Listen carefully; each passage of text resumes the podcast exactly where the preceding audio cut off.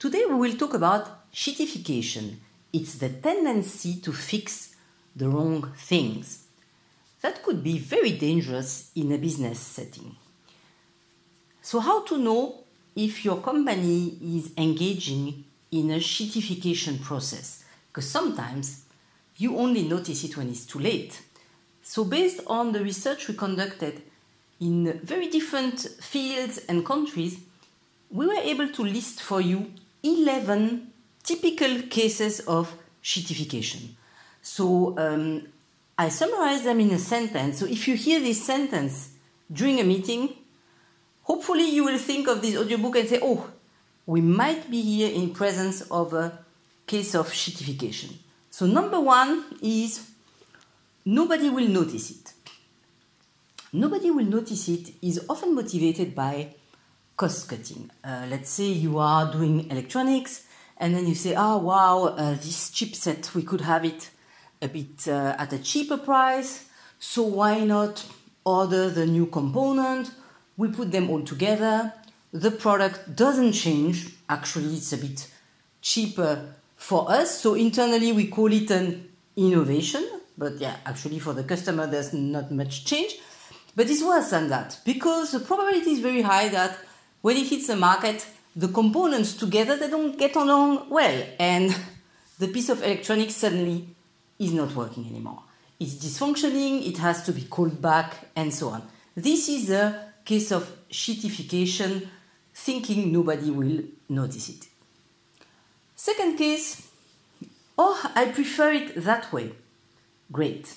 So you have a new manager, you have a new decision maker coming in. Let's say you are doing video games, so you're doing this very, very popular game where you're shooting at everybody, and the game is uh, nicely in uh, 20 shades of beige, you know. But everybody was very happy with that because people playing that game they don't really care about colorful or whatever.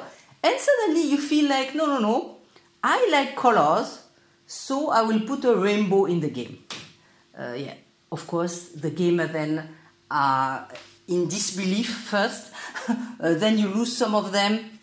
Yeah, then you go back to the original color palette. So that's a typical case of sheetification by I prefer it that way versus what does the target persona prefer. Third case we encounter is, ah no, but we did it on purpose. Okay, so that's you started. Um, you were on the way creating a, let's say, a, a Greek yogurt, and uh, in the end, the ingredients you put inside are so much not what you would expect in a yogurt that maybe you're not even allowed to call it that way. Uh, but then you say, no, but actually it was all on purpose. Of course, you know, we were going for some new kind of protein shake. I would say sometimes you can uh, you you can save it sometimes, but not always. So I think uh, should be careful on the we did it on purpose. Uh, maybe it will lead to more sheetification if it's not addressed from the start. Number four, uh, yeah, but we just need to nudge people. Great. So, for instance, you launch new brand of e-scooters, then people take the scooter in one place and they throw it in another place. Um, I would say it's not really surprising because in uh, shopping malls, most of the time the shopping carts are attached. There's a reason why because if you don't, if you leave them unattached, they will be all, all over the place. So uh, instead of nudging people, the easiest is often to change the customer experience. So that's a very current a very common case of sheetification. Number five is, oof, I would love to tell you about, but it's confidential. Ooh, the confidential project. So most of the time, the confidential project um, is not uninteresting, but would it have been shared with more people at an earlier stage?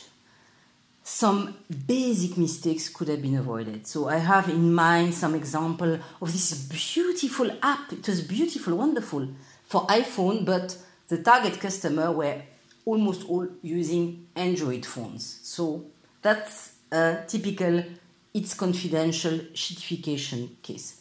Number six, but we didn't touch anything.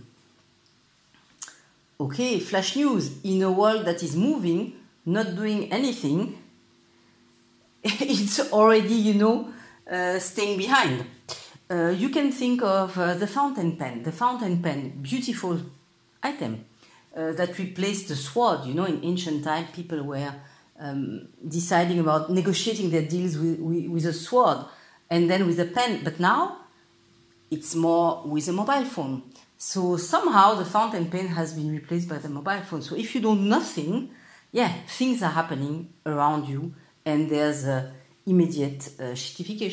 Number seven, uh, we need to innovate. So, need to innovate. Um, sometimes there's a confusion between innovation and technology or things like that. So, what are the benefits? Uh, I'm thinking of this washing machine that was washing uh, two times faster. Uh, okay, no, it's nice, but as I'm not waiting in front of the washing machine, that it does it, its washing machine magic, it doesn't really uh, bring me so much benefit. So I'm not sure I will break my uh, my little uh, piggy uh, bank to uh, to invest in that. Number eight. Number eight, we need to follow the trends. So when I hear the trends, it's always scary because there's no such thing as the trends. Even when mm, on the social media people are talking about the environment, you still have people who love the smell of gasoline and who uh, want to drive a SUV. Uh, so you need to understand what are the trends for your target customer, not the trends in general. Number nine, typical case of shitification. But others do it like that. Um, this type of benchmark approach um, can lead a whole industry in the wall. Uh, let's take the airline industry.